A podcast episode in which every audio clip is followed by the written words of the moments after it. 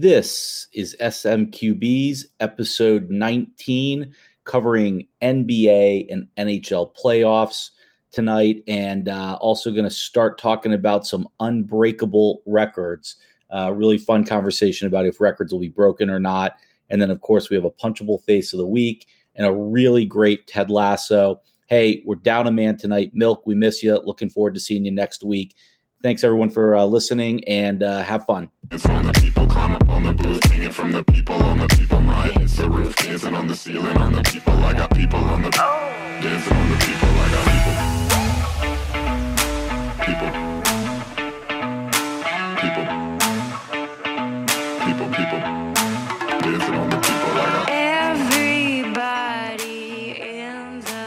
SMQB's episode 19. And like the national media, I have nothing to say about the Eagles quarterback situation this week.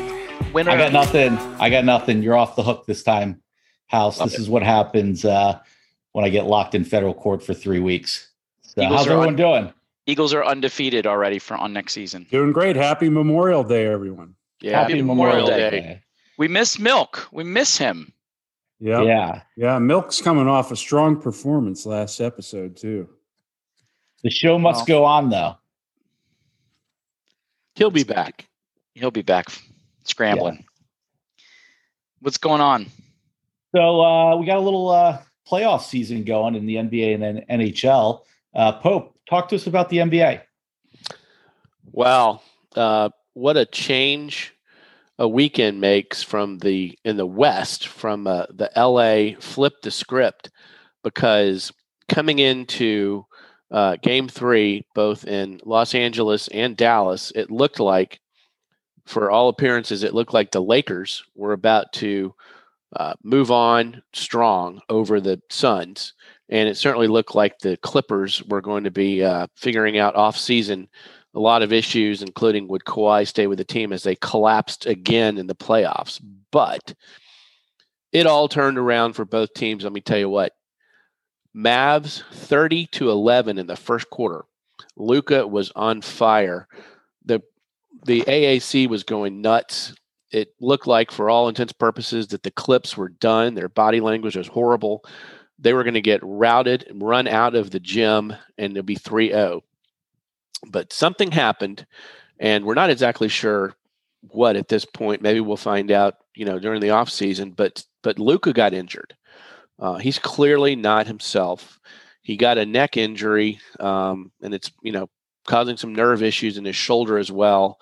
Carlisle said after Game Four that you know he didn't look like he could look to his left very well, and when you're uh, a point forward and you live on swiveling your your head and seeing you know the peripheral the entire court uh, that is going to hurt you not not to mention you know his shooting is way off but from that 30 to 11 in the first quarter Kawhi Leonard and Paul George they they buckled up as veterans and as leaders especially Kawhi uh, they came all the way back in game 3 they uh, they won game three, and then game four was not even a contest. Kawhi dominated early on. Uh, it was it was apparent that the Mavs uh, didn't have anything in the tank in Game Four, and Luka uh, had his worst game of the playoffs yet. Um, so they're going home to LA. They got all the momentum in the world. Body language of Mavs was horrible at the end of that game. Uh, Porzingis has been a no-show uh, in Dallas. He was barely a show in uh, in LA. Um, if Luka is injured, you know, then the supporting cast is not being able to pick it up. Tim Hardaway was one for eight from three in game four. The Mavs were were on fire. They were 35 of 70 in games one and two in LA. And then they missed five, they hit five of 30 three pointers in game four. So Pope, Pope, let me ask you this. Yeah. How worried are the Dallas fans about this nerve injury in the neck? Because that's that could be potentially serious long term. And it wasn't just that he couldn't look left. I mean, he was over from the free throw line, which is well, he's he, you know, he he's actually struggled from the. It, it is amazing for somebody with his talent. He has struggled from the free throw line. You know, he's got to make free throws before he takes it to the next level. But I don't know about long term. But we have three days uh, before they play again on Wednesday night, and if Luka is not pretty much 100%, then you know this series is over. But I think the series might still be over. Uh, they have all the momentum. They have two of three at home. Um, I don't see the Mavs pulling out two of three uh, at LA.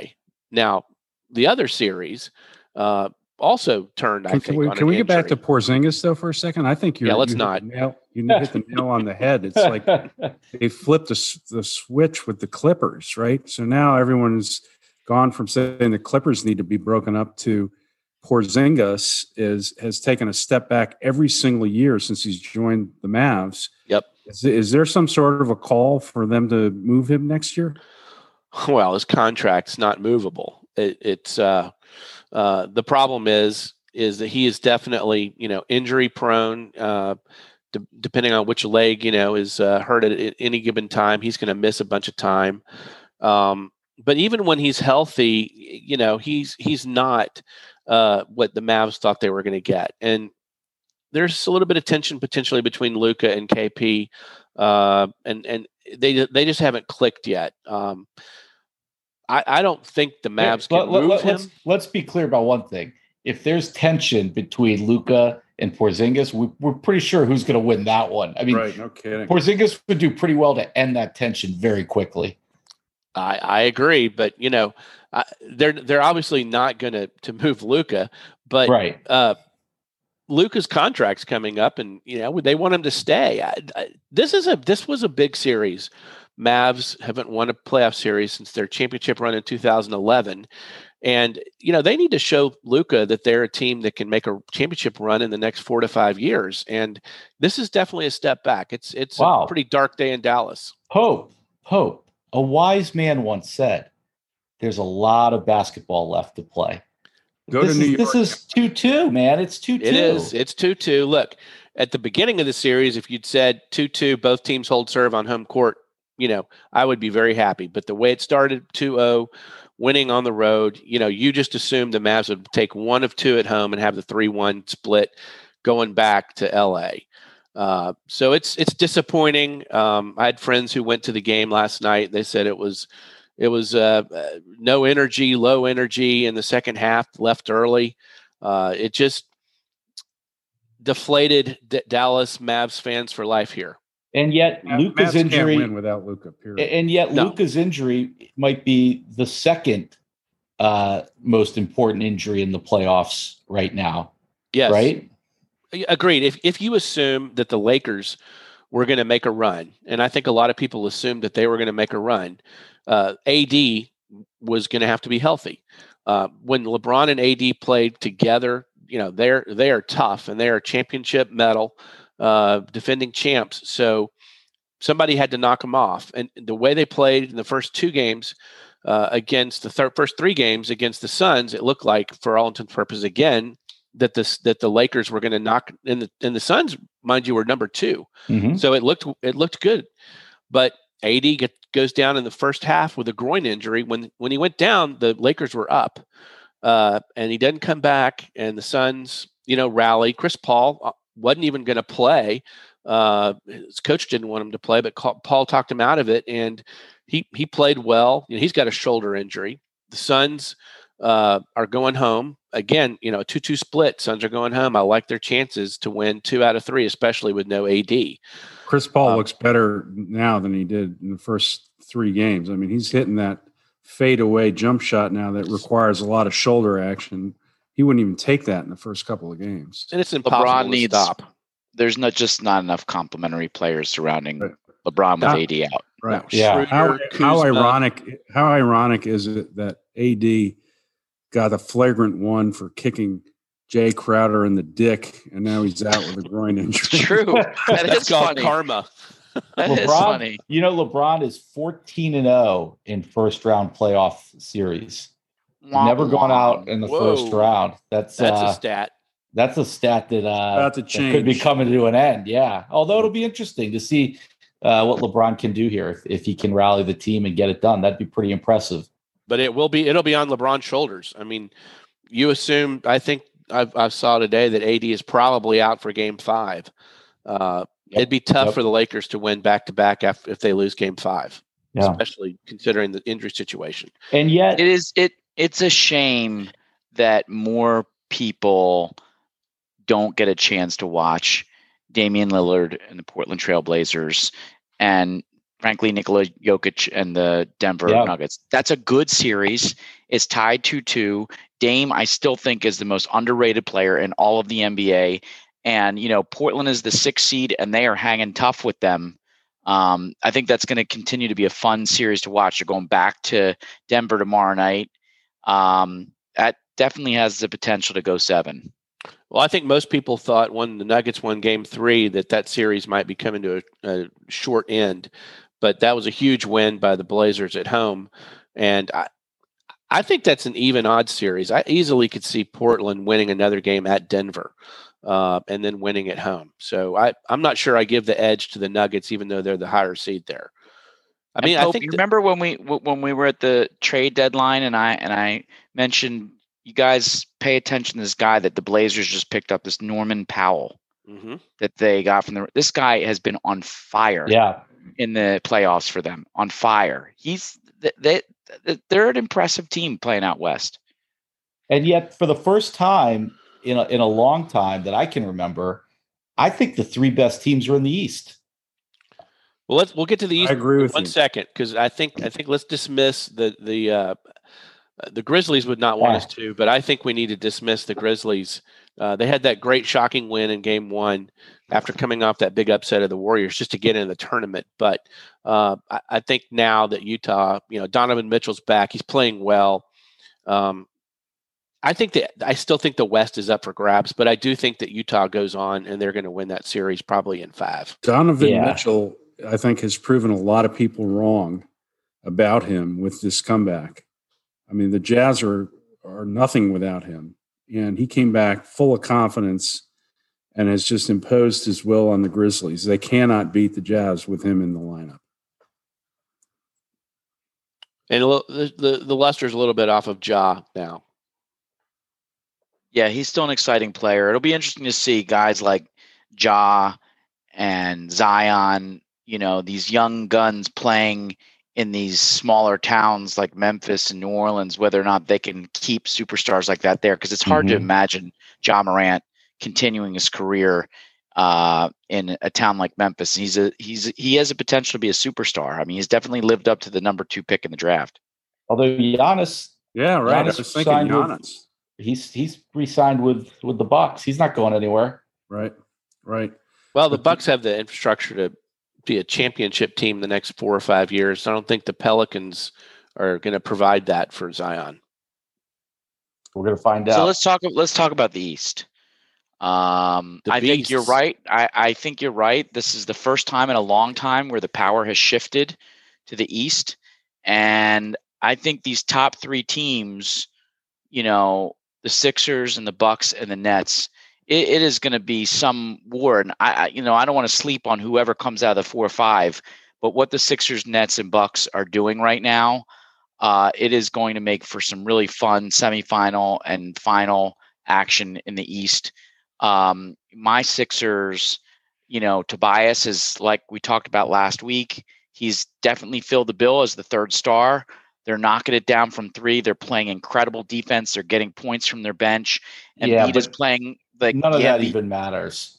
Embiid is just so unstoppable. I mean, he he just I, I can't. I mean, it pains me to to pump up your team so much, House. It just pains me to do it. But this guy is really is a special player. I mean, I don't know if he just dedicated himself this year more than he has in the past, but I mean, the he's playing with fire. He's he's doing everything right. I mean, he's doing ball fakes. He's hitting threes. He's driving past guys.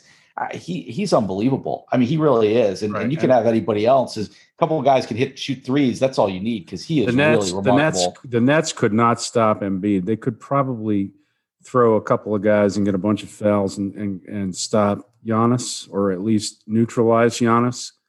But they can't. They have no answer for Embiid. It's true, but what was the total points the other day that between Harden and KD and Kyrie that they scored? I mean, t- those three are juggernauts. I really don't know how to stop all three of them. Yeah, that's Yeah, that's what's do. really Sure interesting. But that's Yeah, what's really interesting. I think the I think the Sixers stop them with with uh, with with Embiid and your point guard and Harris. I think you I think you have an answer for them, and they don't have an answer for Embiid. Who- Let's say everyone Rooster, holds, Rooster, are you thinking that the Knicks are done? Yeah, the Knicks the Knicks are done. The Hawks are playing at a at a level so much higher than the Knicks right now. It's over. You don't see the Uh, Knicks winning Game Five, making it go six. No, I think Randle. The moment was too. The you know, there's everyone always says it sounds cliche, but it's true. There, the playoffs are different, a different game than the regular season, and Randle has not been able to adjust to that different game. And Trae Young is playing like a superstar. Randle's playing like a the third best guy on the Knicks, and Trae Young is playing like a superstar. We can't beat them with that combination. We're we're so done. Rooster, we're done. Rooster, I, I know we joke a lot on our texts and even on the pod about you know moral victories and everything like that. But when the se- if the season were to end and the Hawks knock them out in the first round, how did the Knicks look back at this season? Is was it still a success making the playoffs, getting the four seed, or how do you as a Knicks fan take the season? I, the, the the the the silver lining I see in it is we are now a uh, destination again that is attractive to free agents. We were not until until this run, and so that's it. But that is it. I mean, they they are they they blew it at the trade deadline. They they don't have any any hot three point shooters. They have one, you know, a guy here and there who gets hot in a game here and there. They don't have a consistently hot three point shooter. Um, they don't have a point guard who can guard Trae Young. Apparently, um, you know they they have a lot of holes to fill, but they're well coached. They play good defense, and Randle would be a good complementary star to a superstar. That's what we need. And I, you know, I, I want to say something about two of the teams that are losing in the East. I mean, I think the Wizards know what they need to get in the offseason. They they need a they need a real center and they need some defense because they And play no coach. defense. you play no But- defense, yeah. And a new coach. But Bradley Beal is a really special player. He hits it from anywhere in the gym. He's very, very tough to defend. And Russ is still tough. He's Russ is Russ. So I think those guys have uh, can hold their heads high. And you know, I do think, of course, the Nets are going to come through. But what Tatum's doing in Boston is just cray cray. Oh, he is unbelievable. Yeah, he still has some growing up to do, though. I mean, if he if he misses a shot, he puts his head down and kind of rambles He- back on defense, and they fast break against him. They, he still needs to he still needs to um, be a be a leader on that team. And Yeah, he he had an ill-advised technical yesterday too when he got upset about something. It was bad timing. Yep. It's because he's a that- so if- dookie. he so never if- had good coaching in college. After the after the Sixers sweep the Wiz, who's who who are they playing next? How's it? How's it- Atlanta. They would play Atlanta next. Yeah. And then and then And- the and Nets Trae would Young play, is- play the Tr- Bucks. Trae- Trey Young has torched the Sixers Bucks, in the Nets last winner. couple years, and then it would they then it would be Bucks Nets to play mm. the Hawks Sixers winner. I, I don't think I don't I don't actually think the Wiz are going to pull out the game tonight, and I think that um I do I think they'll win one at home, Sweet. and then I and then I think the Hawks will be tough. I think Trae's Think- tough.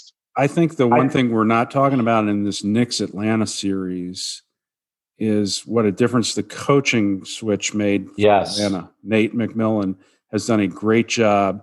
They um, they're playing they're playing super like thoughtful offense. No matter because Thibodeau is a is a defensive specialist, and whatever he throws at them, Nate McMillan's got an answer for it. And, Well- and the, other, the other thing is the Hawks have some talent. I mean, they're a good, young, talented team. They that this guy Hunter that they got from Virginia in the draft a couple years ago, he's Hunter, hurt a lot lately. He is a Yep. superb defensive player, and and is a money game on the line shooter too.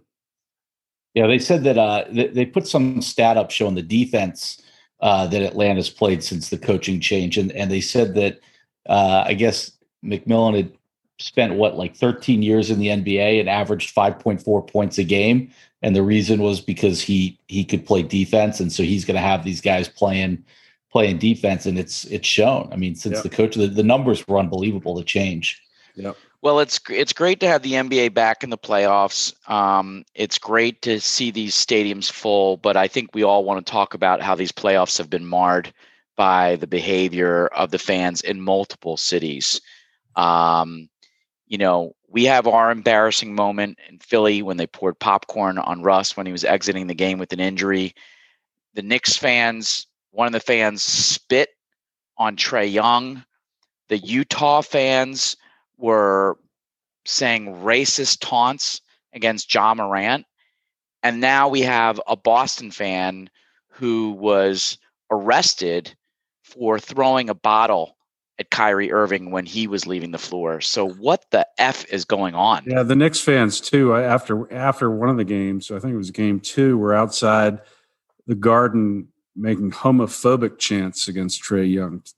Hmm. Um, you know, it's just it's ugly. It's ridiculous. They're all it, it's disgraceful, really. Is, is this is this a you know a, a symptom of people having been cooped up for a year? Is it a symptom of the Twitterverse where people can feel like they can say and do whatever they want? there's no ramifications. I mean, or are we just paying closer attention to things that have been going on for years and years and we just didn't pay attention to it before? Or possibly a former president who made it yeah. a deal to, you know, punch people and talk about th- throwing stuff at people. These people have I always mean, been around, but they've they've they're now emboldened to crawl out from under their rocks and behave like this in public because they think it, it's acceptable and it's it's just a symptom of what's going on in this country it's a sad state of affairs i think we've always always across the sports we've always had hooligans in the stands but i think kd uh, kind of nailed it in his post game press conference when he said, I get it. I get it that people have been cooped up in their homes for 18 months. I get people are frustrated. I get that people are excited to be back. But, you know, as he said, grow the fuck up, man. Like I think most of it is just people being childish. I mean, they're they're they're not appreciating that yes, these guys are entertainers, and yes, they are on the other side, but they are human beings. They're not there exclusively for the fans' entertainment. They're there to mm-hmm. try to win a basketball game. And I have to say, like, KD kind of nailed it. And I, and it is a very very sad commentary. I understand that the NBA is mostly a black league, but we're not seeing this happen to any star white players. And so yeah. there's definitely some racial overtones with all of this. Absolutely. Oh, and, and you know, you saw I, I, shared this, you know, by text before we got going today, but you know, uh, Mike Tyson makes a good point about it, actually, right? When he said, you, you, you know, social media made you all too comfortable with disrespecting people and not getting punched in the face for it. So, you know, people sit back and, and they can say whatever they want. There's no ramifications. I personally don't have a problem with Metta World Peace going into the stands after somebody who threw a beer at him. You know, what grown man thinks he should be able to throw a beer at another grown man and have no ramifications? Right. Well, they, need heard to, what, need to you've heard what Charles Barkley's been saying. They need to take their seats away and ban them from the place. And you know what? If a player gets a hold of one of these guys who throws a full water bottle at his head and kicks his ass, that's just too damn bad. It's not what on the Barkley player. say? Oh, so Bar- Barkley's been saying that he's an, he's a proponent of having uh, one player go into the stands and go after somebody uh, once a game if they do that. Yeah. Well, look, it, it, took four guys holding uh, Westbrook back the other night to going after that guy in Philly. I mean, you, and he, trust me, you don't want Westbrook coming at you. No. no. or Kyrie. Well, it's a shame. That's a. I, I hope. I hope all of this, which I hope there ends up being uh, a silver lining to all of this. Fans get it together, and we just enjoy the fact that we can be live seeing professional sports again and enjoy the rest of the playoffs. There's some great players out there, and yeah, yeah. I mean, fans need to step up to the plate, and when they see yeah. that stuff happening, police it and and call security, and just don't let it happen. Don't yeah, stay, I mean, this don't is sit a, there and videotape it like it's part of the entertainment. It's wrong. That's right. I mean, this is basketball, all these sports. This is entertainment. And even if it's a guy on the other team, I mean, you ought to be able to respect what they're able to do. You know, that guy could be on your team next year the way these leagues work now. So it's just it's just childish and it's it's wrong and, and there's just nothing there's nothing else to say about it. So NBA is not the only playoffs going on, huh? Yeah, we got the NHL. The NHL uh, playoffs are going along. I don't know how many people are paying attention to it, but uh, you know, you've got you've got a mix of the old school and the and the new. Paul, Paul Miller's paying attention. I bet up in up yeah, in Toronto. You know, shout out to Paul Miller. His team founded in 1917. They haven't won a Stanley Cup since 1967, and but did we get that right this time? Yeah, I was about to say right, right this time. Hopefully, you wrote that down. Unfortunately, I think their 52 year drought is going to turn into a 53 year drought. Oh, because I mean, I hope they beat the Canadiens. They're tonight. They're tied three to three. Um, but I don't see them getting past the winner of Carolina Lightning. I think the Lightning come out of that bracket, and I'm going to make a bold prediction. I think the Bruins finish off the Islanders and beat whoever wins the Avs uh, Vegas game. Um, I think the Bruins are a lot better than people give them credit, and I, I'm I'm I'm looking at a Lightning Bruins Stanley Cup. Well, I'm. Did they change the things around? Because I why did I think that the the Lightning would Carolina yeah. would face the Bruins? The Bruins. That's what Bruins I thought. Islanders you're gonna it's gonna be hard to make that prediction. I no, think. no, Car- the win the Carolina Carolina and is playing the Lightning, uh, and the winner of that. You think the winner of that is in the same side of the bracket? Of the so. Bruins Islanders, yeah. Maybe I'm wrong. Maybe I'm wrong. I, the way what I was looking at had the um, the the Jets playing the winner of the Canadiens Leafs and Carolina and the Lightning on one side the Islanders, Bruins, Avs, Vegas on the NHL is totally. It's all, it is all screwed Traditional up this year. Alignment. Can we agree is, on one thing though? Yeah.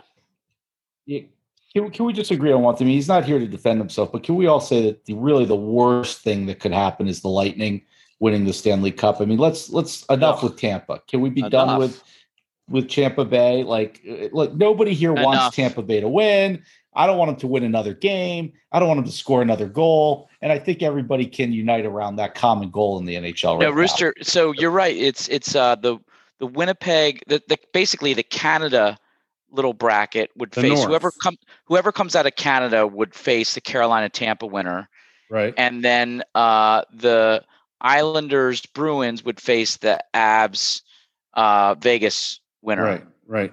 Hmm. And I'm saying that the Lightning beat Carolina and then beat the winner of the North, which you know hopefully will be the Leafs, just so they get a little glory after all these years. And I think the Lightning will wind up playing the Bruins. Every even though everybody wow. else is picking the Avs or or Vegas. What a traditional Stanley Cup matchup. well, the Bruins are one of the originals. Yeah. Oh, I know, yeah. but the Lightning. The Lightning are good, and oh, they, have their guy back, so they're, ah, they're Russian back. Makes so, me want to vomit. You know, speaking of Tampa, they, I mean, how the hell do they keep winning? They've got they're they just beat the Yankees today. They're in first place in, in MLB as well. It's a good thing Milk's not on. I know. I know. Well, base, baseball's a mess too, though. Right now, right? I mean, you know, you can't you can't buy a hit in Major League Baseball. Guys are dropping like flies with injuries. Um, I don't know what I mean. It's a weird season, right? I mean, it's a really weird season at this point, and and it seems particularly strange because we had a pretty normal spring training this year. Like, what yeah. what's what's going on? Why is it such a bizarro season? I I mean, I'm looking at it, you know, from the Yankees' perspective.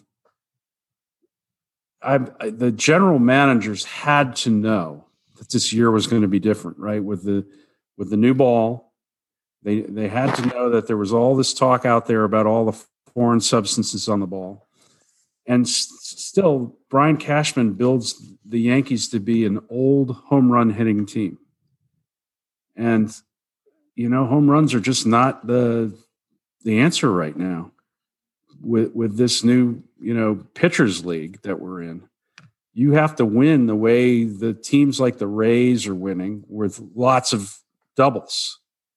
And um, it, so the teams that have that are still playing small ball, and I mean, for example, Brett Gardner, The guy's hundred years old. He's still fast as hell, and he never bunts. Mhm. What what what is with that? Why why? I mean, that's just stupid to me. He should be their leadoff hitter and bunt most of the time he's up, but that never happens anymore. They're up there swinging for the fences in a dead ball era. It But is this a is this a mindset that we're going to see start changing now? I mean, are people going to start saying, "Okay, we're a third of the way through the season. Uh, maybe we have to start playing differently." Well, and then we Uh, have all I- these injuries too, so it's it's just everything's thrown out of rat, whack. At least from the perspective of a Yankees fan, we've had, you know, we've probably had nine good players on the IL already. You know, we, You know, I may went- look back at this week as one of the biggest weeks as far as how the standings finished up. Uh, because if y'all remember our last pod, there were three teams in the in the AL East that were tied, Mhm. right? They Yeah, when tied the lost five games since that. Right. And so now you're looking at the standings, and the Rays are one and a half up on the Sox and five and a half up on the Yankees. Um, Well, if you just look in the loss column, which I think is really all that Mhm. matters, the the Red Sox and the Rays are tied, Tied. with 20 losses, and the Yankees have 24. They all had 19 last time we talked. Yankees have lost five, and the Red Sox and Rays have lost one game since we last talked. well, and you look at the Oh. NL East. This week was big for the Mets. They they pulled ahead a little separation now, three and a half up, Yeah, and they're you know on the loss column they have they're at 20, and the Braves are at 26, and the Phillies are at 28. So the Mets are putting a little distance. And it a week ago it was all well tight. Yeah, but, the, So, uh, but now Noah's hurt, right? The Mets, yeah, the Mets pitcher, Yeah. yeah. is hurt. But you know, I went to the um, I went to the Pope store to buy some stats, and we had a um, fire sale. you sale. had a sale. Yeah, Memorial Day Memorial Day weekend sale. Thanks, Pope. two for one. Two for one. Th- th- This is crazy. This dead ball era for baseball. The batting average in Major League Baseball is 234. Hmm. Teams average 7.8 hits. There are basically nine strikeouts per an average of 33 at bats per game, meaning that pitchers really only have to get out 24 outs per game. Right. And here's an interesting stat because I I hate. I know you guys might feel differently. I hate the shift in baseball. yeah. I hate the defensive shift. I did not realize that shifts take 12 points off the batting average, you know, the overall batting average in baseball. So if there weren't the defensive shifts permitted, the batting average would be closer to 250, but it takes 12 points off total in the batting average in baseball. And so, you know, it's a great question. What will happen a third of the season in? Will managers adjust and do small ball? Is this going to be a pitcher's year, or can the bombers still bomb away and eventually hit their way out of it? But, But you know what? If you're hitting what you thought was a home run last year and it's a long out, so you have to adjust your thinking. Unless you're Giancarlo Stan- Stanton and guys like that who can still hit it 450 feet. Tatis. You're hit, if you're hitting 350 at, and it's and it's being caught in center field, maybe it's time to start shooting for the gaps instead. But you know, some people have complained though about the length of these games, and uh, you know, the Orioles and the Twins played a tidy two hours and fifty minutes to get today, and and that was uh, extra. And nobody innings. watched. Uh, Well, I, Yeah. I watched, but but that was an extra inning game, and uh, Uh, Somebody score from second to win the game. yeah, I know that's that's yeah, Classic, we can we can yes. continue to beat that dead horse all day long as far no, as I'm never, concerned. you never. That's know. what I'm saying. We can keep doing it. I, I'm game for beating that one. So, by the way, we should let's just lighten up on Brian Cashman, please. Uh, Brian Cashman, a product of uh, Georgetown Prep Oh, baseball. God's So let's let's Big take it. Let's take a break on Cashman. You know, Hey, So how- hey, House- house, house, How's how about back to this? you? I got, I got a question. you said 237 is the batting average. 234, yeah. 234. What I- so yeah. what was it the last couple years? I think it was in the 250s. I mean, I think Yeah. they're down so this 15, is a dramatic fall off. Oh, Pope. yeah. I, Pope. I don't think the league average has ever been 234 Yeah. No. uh, ever in history. I'm not I mean, sure has it's it been, been that like- low. 238, 230. I mean, we're talking about a significant drop off, aren't we? Significant. Yeah. significant. You know, as a as a fan, I don't like the shift either, but I also my position is that baseball should not take away strategy from managers, although we should speed up the game. My position on the shift is if you're a professional hitter and you're a left-handed hitter and there's nobody between second base and third base, you should be able to hit the ball into that hole and, and get a double it. every time up or bunt the damn thing. Over. Well, that's what nobody well, can do it. Joey Joey this, Gallo's been doing for the Rangers. But, He's been but, bunt hitting. Yeah, but this is shift. this is the the the downside of statistics in baseball, right? Guys decided that even with the shift, it was better to swing for a home run, even if you were going to roll over one into the shift and make an out.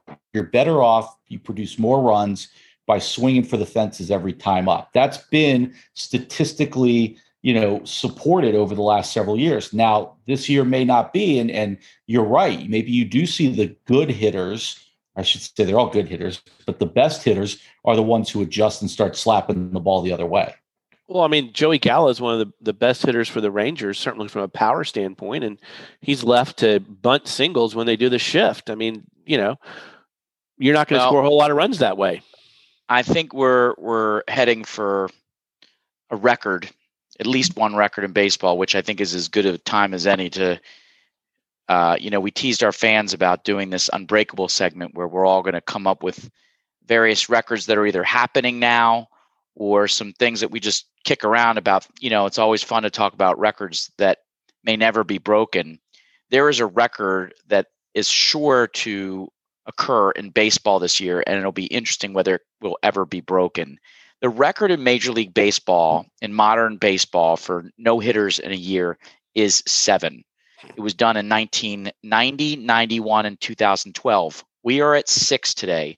And surely you know the household names like Wade Miley, John Means, Joe Musgrove, Carlos Rodon, Corey Kluber. Spencer, Spencer Turnbull, and Corey Kluber. By the way, Spencer Turnbull for the Detroit Tigers led the majors in losses two years ago. So um, it's crazy. And of course, we had that debatable no hitter that ended after seven innings because of the the seven inning rule with doubleheaders and COVID. So we have six no hitters. They're on pace for 21. The record is seven. First of all, is this a record that will be broken? Um, will this be the biggest no hitter year of all time? And is it a good or bad thing for baseball? Well, if it's not broken this year, then you might look at that seven and say it's never going to be broken, right? Because if you could jump out on this kind of pace and not have it be broken, um, I, you know, it's it, you got to figure it's gonna it's gonna break this year. But how badly? I mean, will there be twelve? Will there be fifteen? I can't see that we get to twenty one no hitters, but I, I, mean, pace is pace, I guess, right? It, it's is it good though? I mean, uh, no hitters are fun, but they've gotten to the point now where you don't really even turn the the channel on the TV when you see somebody has, you know, in the seventh inning a no hitter go, and you're like, oh, okay, whatever. Um, I don't know if that is good for baseball. The other thing I mean, is I, the pitchers who are throwing these no hitters. Um, there, you know, there's this there's, there's this uh, inexplicable injury issue going on this year. For example, Corey Kluber throws a no hitter. Next time out, he pitches two, three innings and is removed uh, with shoulder pain, and he's out. It turns out he's now on the injured reserve list with a shoulder injury. Well, I I call that karma because for the Rangers of, last year, he pitched one game. He was out for the entire yeah. year. So he comes back and he no knows the Rangers at their ah. ballpark. Yeah, next game, sorry, you're out for the year. That's sort That's of how I get. feel Whoa. about Porzingis. Whoa. Whoa. Rough. Uh, you know, I, I don't know. I was I surprised to hear a stud pitcher like, like there used to be. But I, I was surprised to hear somebody like Clayton Kershaw, who's one of the best pitchers of the last 10 years, say that all these no hitters are bad for the game of baseball. I, I, I listen, we've joked again on this pod about, you know, being purists. Some of us are more purists in baseball. I love watching a pitcher's duel. I don't care about all these no hitters. If this is the year that pitchers can really stand out, go for it. But I, here's, I, here's the problem. Here's the problem, I think. We know Major League Baseball has manipulated the game right. through the live ball era and now through the dead ball era. And right. they're doing this intentionally. And that's what's the problem with it because baseball, you know, not to get too nostalgic, but it was that timeless tradition. You could compare statistics across generations, right? It, it wasn't necessarily about guys getting stronger, albeit in the last, you know, couple decades, guys have started throwing harder, but it was supposed to be that game that you could compare from generation to generation to generation. And the Major League Baseball, the, the organization has now put its thumb on the scale in different ways. And that's, I think that that's where the argument comes that it's bad for baseball. And, that, and that's why you have a superstar pitcher like Kershaw objecting because, you know, before you, you, you've got, they've altered the baseball so that a mediocre pitcher now has better spin on the ball. And then you had um, Buehler or whatever the guy's name was with the Dodgers pointing out to the point of like calling himself out there's so much foreign substance being used right now that the spin rates have gone so far up that the batters are at a disadvantage. And so the the it's like the the pitchers who used to be, you know, below 500 or 500 pitchers every year are throwing no hitters and the superstar pitchers are saying this is bad for baseball and I agree with them. I think it is. Yeah. So, you know, it'll be interesting to see uh, what ends up happening. We'll keep tracking the number of no hitters. But listen, for our fans, if you believe that there's a great sports record that you don't think will ever be broken, uh, feel free to send it to us, put it on social media. Uh, Unbreakable will be an occasional topic that we'll talk about. There's a couple more NBA records that were set this year we'll talk about in a future pod but look forward to hearing uh, some more about Unbreakable from the SMQB. Yeah, I think a preview of that fits into what we were just saying. If we're going to continue on with the altered ball era and batters thinking it's okay to strike out uh, a lot of the times just just so that they can run into a home run here and there, the Joe DiMaggio consecutive game hitting streak is never going to be broken. Yeah. Well, from Unbreakable, let's uh let's break some noses yes. with our punchable face, right? Come on, man.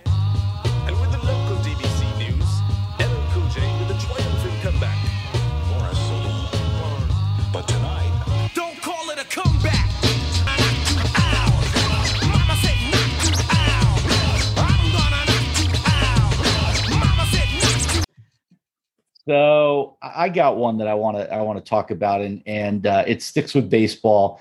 And you know, we look we we joke about the punchable face of the week, um, but there are times where it really just has to be said that that there's just something that's just really troubling. Uh, and and of course, we talked a little bit about what the NBA fans are doing, but the story out of Atlanta with their uh, with Marcell Ozuna being arrested uh, over the weekend for domestic battery. Um, a lot of times we hear these stories and we have to be sort of careful to judge before the facts come out. This one's a little bit different, I think, from, from the reports that I've read. The police actually witnessed. Uh, they, they were called to the home. They, the door was ajar. They went in. They heard screaming. They actually watched Ozuna, who just signed, what, what do we say, a, a $60 million contract in the offseason. 65 yeah. million dollar contract. Uh, they actually, the police witnessed him take his wife by the throat throw her against the wall and hit her with a cast that he that he has. Um, and he was arrested. Uh, he's out on, I guess, on bail now. Uh, but just really a horrible, horrible story. And you know, it kind of struck me today because I did have a, a, baseball game on and watching. They talking about the fans back at the game, and and there's little kids there, and I was watching this little kid chomp on a hamburger and had popcorn, and you know, it, it, it's baseball's supposed to be light and and uh, you know uh, easy to go and sit there and enjoy the outside and and it's not high stress it's not high anxiety all the time. Uh, and, and, so this story is just juxtaposed on that image to me. Uh, it's really sad. It's ozuna's a star. He's an important part of that team that that braves team that pope maybe you have some thoughts on. Uh, but just really a terrible situation and, and just no excuse. I mean, it's it's a it's really one of those there is really just no excuse for what happened.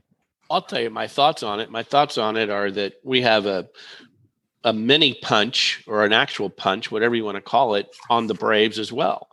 I don't know if you guys saw their so far their best starting pitcher, Huascar Ynoa, uh, who had like 3.02 ERA the last nine starts, four and two, got shelled by the Brewers, comes out and punches the padded dugout, breaks his hand out for two months. Oh, So I didn't you know, see that. punchable face of the week, punchable padded dugout of the week, whatever you want to call it. Uh, the Braves are in a bad bad sorts right now, um, and uh, you know obviously Ozuna uh, probably is going to have some issues playing uh, while he's under investigation, and uh, you know Acuna cannot carry the team. Freddie Freeman can't carry the team.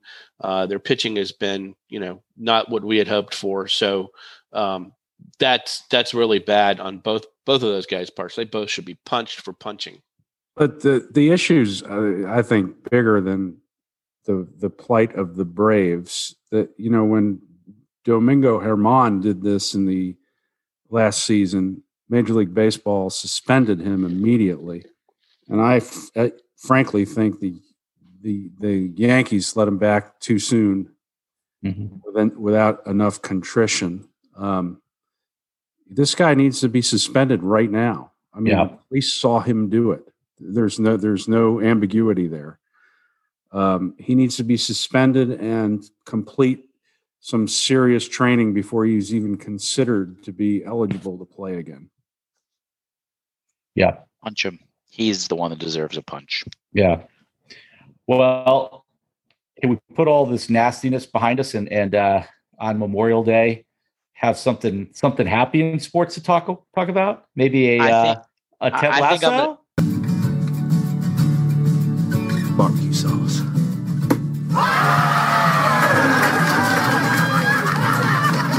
I think I'm going to be able to send you guys off with a really feel good story, particularly after all this bad stuff about the fans. I think you're going to like this one. It hopefully doesn't involve uh, the scene behind you and your where Joel Embiid is dry humping the air.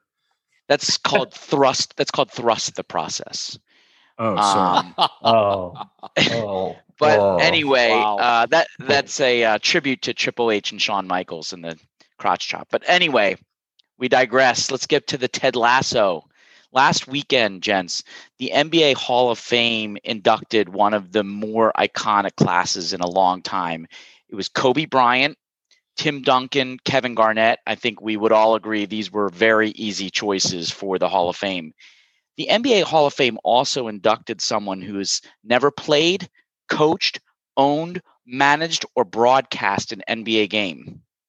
The NBA Hall of Fame inducted a fan into the Hall of Fame. No asterisk, no special wing, no, uh, he was a full, he is a full fledged member of the Hall of Fame. And this is the story of Nav Bhatia, who entered the NBA Hall of Fame last weekend. Nav Bhatia is an Indian Sikh who was living in India until there was political unrest that made him flee the country in 1984 for Canada.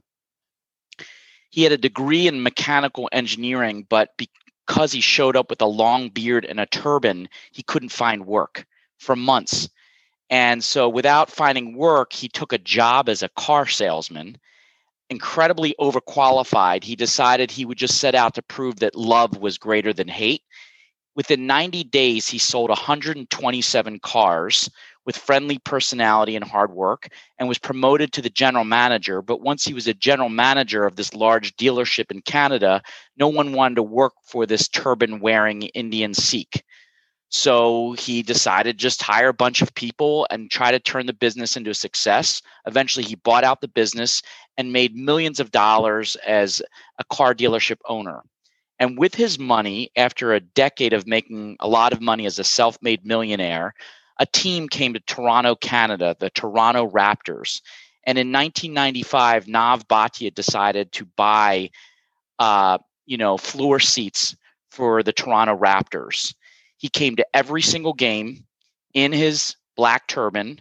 And by 1998, a few years after they had arrived, the GM, Isiah Thomas, took notice of this guy and gave him a jersey with the number one and put on the back superfan.